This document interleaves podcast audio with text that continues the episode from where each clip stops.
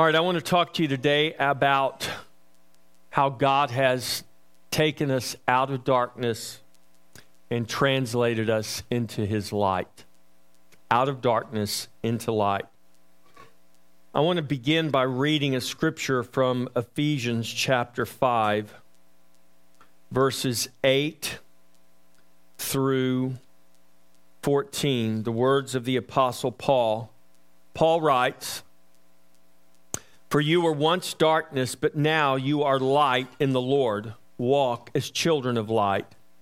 For the fruit of the Spirit is in all goodness, righteousness, and truth, finding out what is acceptable to the Lord. So I want you to listen. He puts that, there's a phrase in parentheses.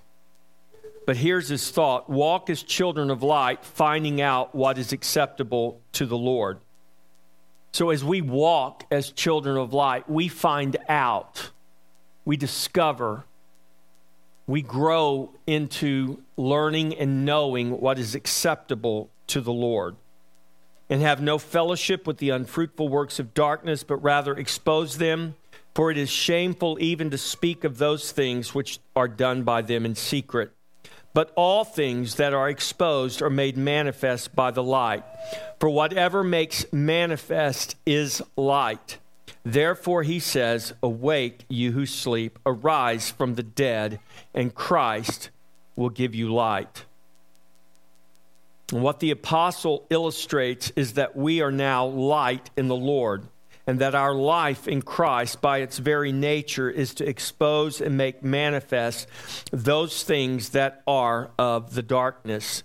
Because we are light in the Lord, our life exposes and makes manifest the unfruitful works of darkness, first in ourselves, but also to those and everything around us. We do this not by going out and judging and condemning those around us, but by proclaiming the praises of Him who called us out of darkness into His marvelous light. It is through the proclamation of His praise, through our life, that we shine His light, exposing and making manifest all things not of the light. The picture the apostle paints is not of us pointing our flashlights in dark corners.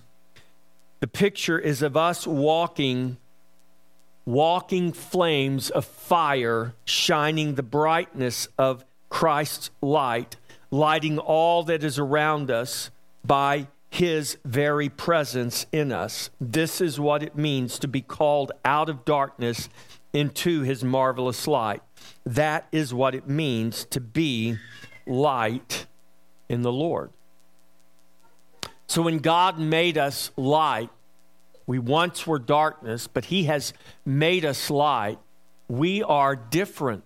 We are not who we were. We are not the same. So let me read to you from 1 Peter chapter 2 verses 4 through 10. This is really my text today, but I wanted to read this introduction from Paul's letter to the Ephesians. Let's pray. Father, as we look into your word today, as we read, as we hear your gospel, as we hear the teaching of your holy scripture, that we are not the same, that you have called us out of darkness into light, that we were once darkness, but now we are light in the Lord. We were a people without mercy, but now we are a people who have found mercy in Jesus Christ. We were not your people, but now we are your people by grace through faith in Jesus. So, Father, we ask that you would, by your Holy Spirit, open our hearts and open our minds and deliver us Father, deliver us from the darkness in our own minds and in our own hearts. Deliver us from our fears. Deliver us from the things that limit us, that blind us from seeing the hope of the gospel, the hope that we have in you, Lord God.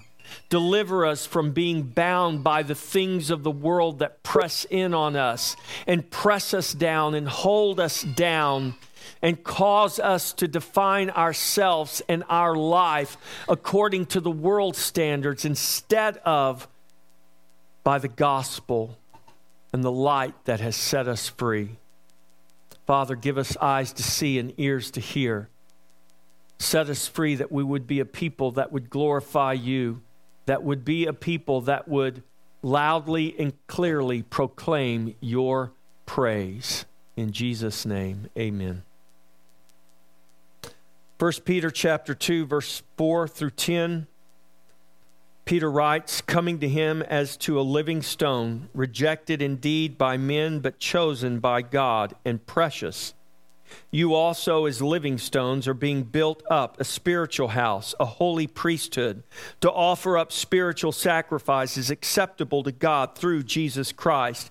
Therefore, it is also contained in the scripture Behold, I lay in Zion a chief cornerstone, elect precious, and he who believes on him will by no means be put to shame.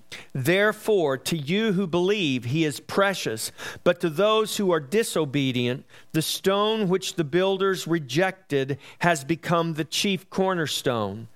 And a stone of stumbling and a rock of offense. They stumble, being disobedient to the word to which they also were appointed. But you are a chosen generation, a royal priesthood, a holy nation, his own special people, that you may proclaim the praises of him who called you out of darkness into his marvelous light, who once were not a people, but are now the people of God, who had not obtained mercy, but now have obtained mercy. I want to read the last two verses to you again, and I want you to listen closely to who you now are in Jesus Christ. But you are a chosen generation, a royal priesthood, a holy nation, his own special people, that you may proclaim the praises of him who called you out of darkness into his marvelous light, who once were not a people but are now the people of God, who had not obtained mercy, but now have obtained mercy. Paul writes that we are living stones being built up a spiritual house, a holy priesthood, to offer up spiritual sacrifices acceptable to God through Jesus Christ. Now, when he says living stones, that is opposed to dead stones. When he talks about being built up a spiritual house, he's not just talking about a physical building, though he gives the imagery of a physical building, a house being built up. But the word house or household didn't just speak of a building, it also spoke of a family, and in the Old Covenant, it was the household of Levi from which the priesthood came. Peter writes, and he says, Now you are, you are something different. You now have been made living stones. And you, as living stones, are being built up a spiritual house, not just a physical being, but you are a holy priesthood. It's not because you have the blood of Levi, one of the sons of Jacob, flowing through your body that you are called a priest. It is because you are now in Jesus Christ. Because Jesus, who was born of Judah, he is the line of the tribe of Judah. And under the old covenant, under the law, he didn't have a right to be a priest, but his priesthood predates the law of Moses. He is the eternal priest of God. And the Bible says, Peter says that you now are a royal priesthood. It doesn't matter what blood you have, it doesn't matter whether you're a direct descendant of Levi or not. If you are born again, if you are in Jesus Christ, you are a living stone being built up, a spiritual house, and you are a royal priesthood in every sense of the word. You are the house of God.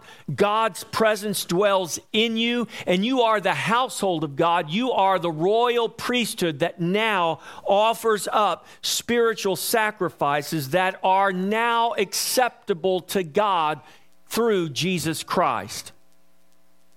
In fact, we are the sacrifice being offered up. We are the living stones being built up a spiritual house. We are the holy priesthood that's offering up these spiritual sacrifices. It's no longer the blood of bulls and goats, but it is the offering of our self in love to Christ, to God. We are living sacrifices offered up to do His will, to love even as he has loved us. This is the new commandment that Jesus gave to his disciples. And if you are his disciple, then this commandment applies to you. And Jesus says this to his disciples just before he is going to be taken and arrested, ultimately to be crucified in the night that he ate the Passover, when he is with his disciples, teaching them at that Passover meal, he tells his disciples, it's recorded for us in John 13 34, a new commandment I give unto you, that you love one another, even as I have loved you. So you are to love one another. This is what it means to be a living sacrifice. Paul writes in Romans 12:1, I beseech you therefore, brethren, by the mercies of God, that you present your bodies a living sacrifice, holy and acceptable to God, which is your reasonable service. So it's no longer the blood of animals, it is us offering ourselves up to do his will and to love as he has loved us. Hebrews 13, 15 through 16, the writer of Hebrews pins these words Therefore, by him, let us continually not occasionally, but let us continually offer the sacrifice of praise to God. That is the fruit of our lips, giving thanks to his name. But do not forget to do good and to share, for with such sacrifices, God is well pleased. So that you see the sacrifice of praise that we offer up, the living sacrifice that we are to God, that we offer up to God, is not just singing our songs, it's not just saying words into the air, though it does involve that. We sing songs and we say words into the air every week when we assemble for worship, and we do that on purpose, with a purpose, because it has meaning and it has power. But notice that the writer of Hebrews doesn't just say, say it from your lips. That's not good enough. He says, Don't forget to do good and to share, for with such sacrifices, God is well pleased. In other words, if all that's coming out of our mouth is hot air making making intelligent sounds that, that sound good, but it never translates into actually how we live our lives, it doesn't mean anything. Because our salvation is not just in word, it's in deed. Jesus didn't just say, I will save you from heaven. He came from heaven and he actually did save us by climbing up on the cross and giving his life for us. His salvation is in word and in deed. And so our salvation must be manifest, must be demonstrated, must be known in word and in deed. And this is what what the writer of Hebrews is teaching us here. Therefore, by him, let us continually. That means in every circumstance, in every situation, good, bad, or ugly, full of light or full of darkness, let us continually offer the sacrifice of praise to God. That is the fruit of our lips, giving thanks to his name. But do not forget to do good and to share with, for such sacrifices, God is well pleased. The sacrifice we now offer to God, they are from our life. We are living sacrifices of praise offered up in worship, in word, and in deed through all of our life. Our sacrifice of praise, our worship is offered in the most daily and mundane and insignificant tasks and events of life to the most extraordinary and remarkable and significant events and moments of our life. Our life is worship. All of it, from the smallest to the greatest, from the hidden to the exposed. All that we do and all that we are defines our worship of God. Worship is our life, and our life is worship. Peter writes Jesus is the chief cornerstone. He is the benchmark for all the living stones that are being built up a spiritual house. He is the high priest of the royal priesthood we now are in Him. Our life is measured by Christ. He is the cornerstone. He determines how the building is built up. He sets the course for every living stone that is laid to make up his spiritual house. This is what a cornerstone does it is laid first to make sure all the other stones following are in their proper place to make the whole building glorious. All who believe in him will not be put to shame, the scripture teaches us. The world may shame us, the world may hate us, but God will never be ashamed of us. God will never put us to shame. For we are His, redeemed by His precious blood, and called His very own. To us who believe, He is precious. To those who do not believe, he is a stone of stumbling and a rock of offense. So don't be surprised when the world is offended by us who love Jesus and follow his example and live to his praise and his glory. Sometimes, especially in the environment of the world we live in now, we seem to be surprised that the world has so much animosity toward God and toward His church. But we should not be surprised. In fact, I think we should take great hope. The Bible says, where sin doth abound, grace does much more abound. And if you've ever noticed that the darker it is, even the smallest of light is bright. And I think what we see happening as as the darkness of the world becomes more apparent, I believe it's because the light of Christ is becoming more apparent. And the gray areas are dissipating, and we are seeing clearly the distinction between light and darkness, between good and evil, between righteousness and wickedness. And that should give the people of God, that should give the church of God, I believe, reason to rejoice because God is bringing a distinction. And with that distinction, yes, it will bring persecution. It will bring people who look at us in a bad light, who speak of us in a bad way, who will disagree with us, maybe in a much more verbal and even confrontational way. And while we should never seek confrontation, while we should never seek to be antagonistic, understand that the very nature, the very fact of who we are, if we are light in the Lord, we will be antagonistic to the darkness of this world. We cannot help but be that. And we should be just like light that never retreats from darkness, but always advances to dispel the darkness. So if we are light in the Lord, if we are lights in the darkness of this world, then we should never retreat from the darkness. We should always advance to dispel the darkness. Peter goes on and he says, You are a chosen generation, a royal priesthood, a holy nation, his own special people, that you may proclaim the praises of him who called us out of darkness into his marvelous light. You are chosen. That should stand out to us.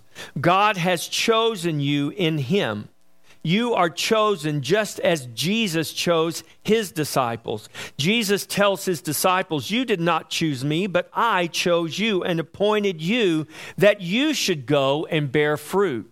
We have been chosen and we have been appointed in the very same way that we would go and that our life would bear fruit and that our fruit would remain. And just when you want to think less of yourself or focus on all the reasons why God must be disappointed in you, I want to encourage you to remember that God first chose you. You did not first choose Him. God chose you and appointed you that your life should bear fruit and that your fruit remain to your good and to His glory. Ephesians chapter 1, verses 4 through 6, the Apostle Paul writes this, and he gives us this truth that we should never lose sight of. Verse 4 just as he chose us, just as God chose us in him before the foundation of the world, that we should be holy and without blame before him in love, having predestined us to adoption as sons by Jesus Christ to himself, according to the good pleasure of his will, to the praise of the glory of his grace, by which he made us accepted in the beloved. I want you to notice that you, that I did not make myself. You did not make yourself accepted, but the Bible says God made you accepted in the beloved. God first loved us. That is the only way that we can love him. 1 John 4:19. We love him because he first loved us. You are chosen by God. Therefore we should rejoice and we should thank him because you are chosen. Peter says, You are a royal priesthood. We are royalty. You are the child of the king. You notice I didn't say you were the child of a king, and that's not what the Bible says. You're not the child of just any king, you're the child of a king, capital K. You're the child of the king. In Christ, we are children of the King of kings and the Lord of lords. In Christ, we are royalty. We are children of the King. We are priests. Jesus is our high priest. We are his priesthood, a royal priesthood, since he is the king and the high priest of our faith. Listen to what John writes in Revelation chapter 1, verses 5 and 6. And from Jesus Christ, the faithful witness, the firstborn from the dead, and the ruler over the kings of the earth. He is the ruler over the kings of the earth. Don't be fooled by the headlines in the news. Don't be fooled by the things you read on the internet and upon social media. Jesus is the king, he is the ruler over the kings of the earth. He has not fallen off his throne in 2018.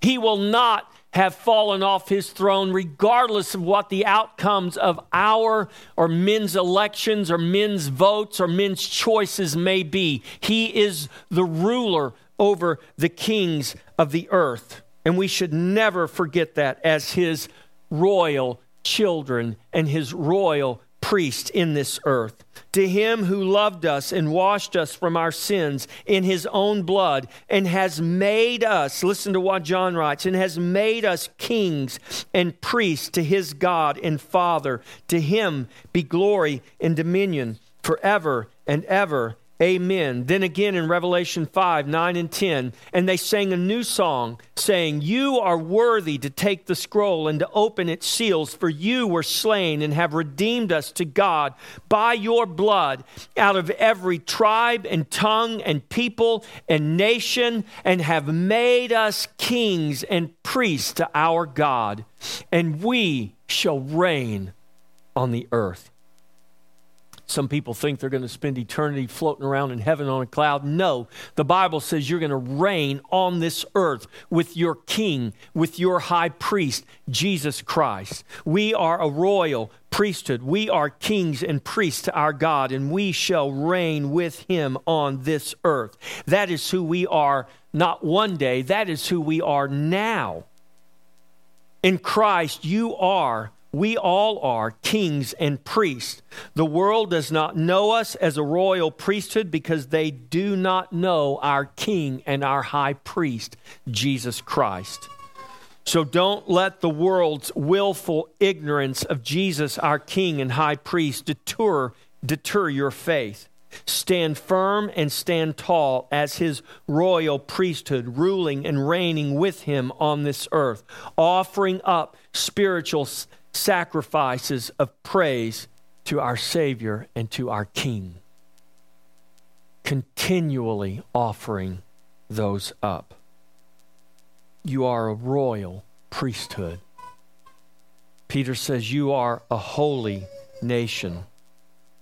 1 Peter 1 15 and 16, and the verses preceding the, the, the verses we're looking at here, Peter writes, But as he who has called you is holy, you also be holy in your conduct, because it is written, Be holy, for I am holy. If we are the offspring of God, if we are children of God, and our God, our Father, is holy, then we are to also be holy. As he who called us is holy, so we also are to be holy in all of our conduct. You are a holy nation. That defines who we are, what we are, and how we are to live. You are a holy nation, therefore, we are to live holy lives. Obviously, even in our best days, we fall short. And that is why the gospel is called good news. The grace of God in Jesus Christ does not give us permission to live unholy lives. The grace of God in Jesus Christ does just the opposite. It gives us the means by which we are called holy and by which we can now live holy lives, even in our failures. We are a holy nation. We are his own special people. We are his very own special treasure. That's literally what that communicates to us. His own special people. We are not just a mass of humanity that God has saved. God didn't just look out over the mass of humanity and say, I think I'm going to save man. I think I'm going to save people. And just, just kind of throw his arms out there and and so I'm just going to save this mass of humanity. No, P- Peter is very specific. He said, You are a royal priesthood, you are a holy nation, you are his own special people. That's what we're called God's own special people. Remember, God chose you the Bible teaches us, before the foundation of the world. You are not only chosen by God, but you are special to God. It doesn't matter whether you feel special or not. The Bible says you are special. If you are in Christ, you may feel like the most unspecial person in the world. The, the world around you and the people around you may have convinced you that you are everything your worst fear says you are. But that's not who God says you are. And we're not defined by what the world says we are. We are. We're not defined by what the people in our lives even say that we are. We're defined by what God says about us. And the Bible says in Christ we are his very own special people. Jesus did not come to save a nameless, faceless, mass of humanity that may or may not choose him. Jesus came to save God's very own special people. Jesus came to save all those who God chose before the foundation of the world.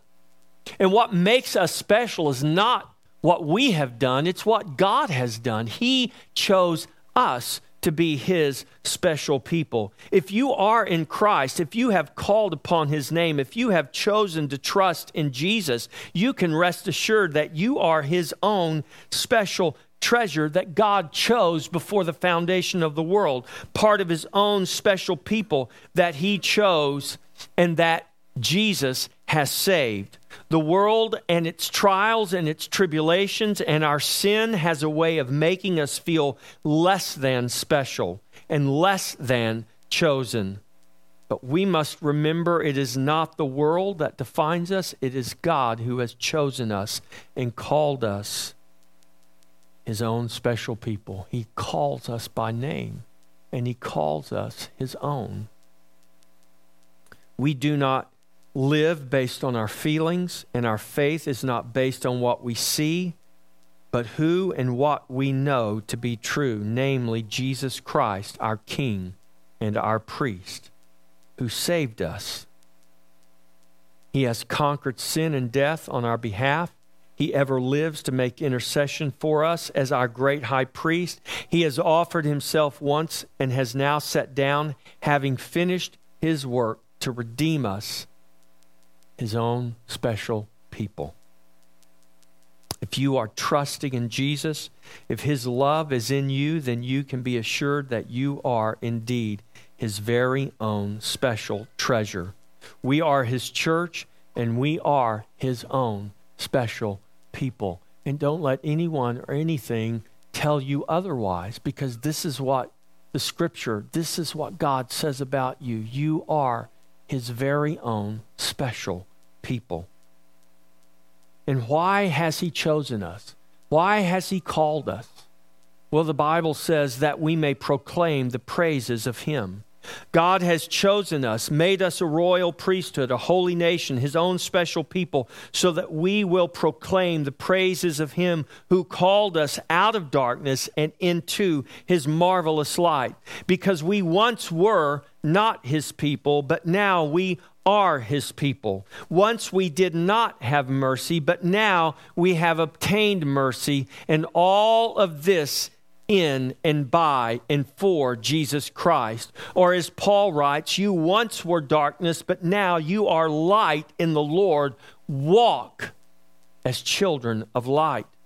God has saved us that we would make his praise known and let his light shine. And we make his praise known in his grace that chose us and made us light in him. It is not of works, it is by grace through faith. No one can boast in any work except the work finished in the cross of Christ. We have no light in ourselves, but his light now fills us by his work of grace that has called us out of darkness and into his marvelous light. We make his praise known as kings and priests to our God. We are his royal priesthood, ruling and reigning with him on this earth continually offering up the sacrifices of praise, which is the fruit of our lips, giving thanks to Him and sharing and loving and serving one another, just as Jesus did when he walked on this earth. We make his praise known as his holy nation.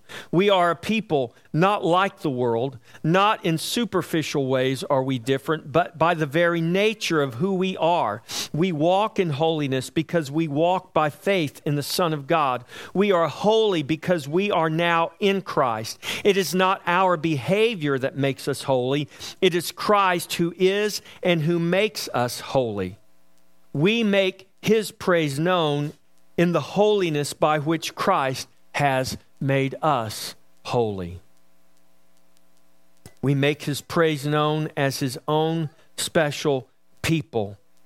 We have reason to praise him, not because we partnered with God in our salvation, but because he is our salvation and we are his own special people and made so by his grace and by his grace alone.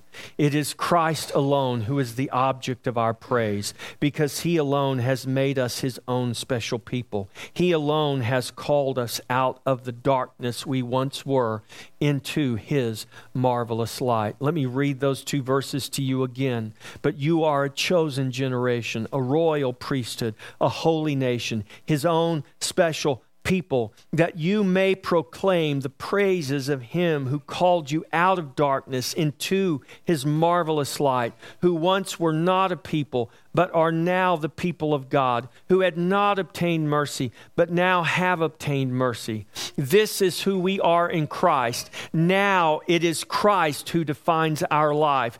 Do not allow the darkness of the world to define who you are. You are now light in the Lord. Therefore, we are commanded to walk as children of light. Look to God's word. Look to Christ, for he has called us out of darkness into his light, his marvelous light. He has made us who once were not a people, the people of God. We once were a people who had not obtained we were without mercy, but now we are his own special people who have obtained mercy in Jesus Christ. We have reason to proclaim his praise. We have reason to thank him and to rejoice. Let us praise him and thank him and rejoice in him. To him alone be glory. For he alone is worthy of all praise, all worship, all honor, and all glory. Amen.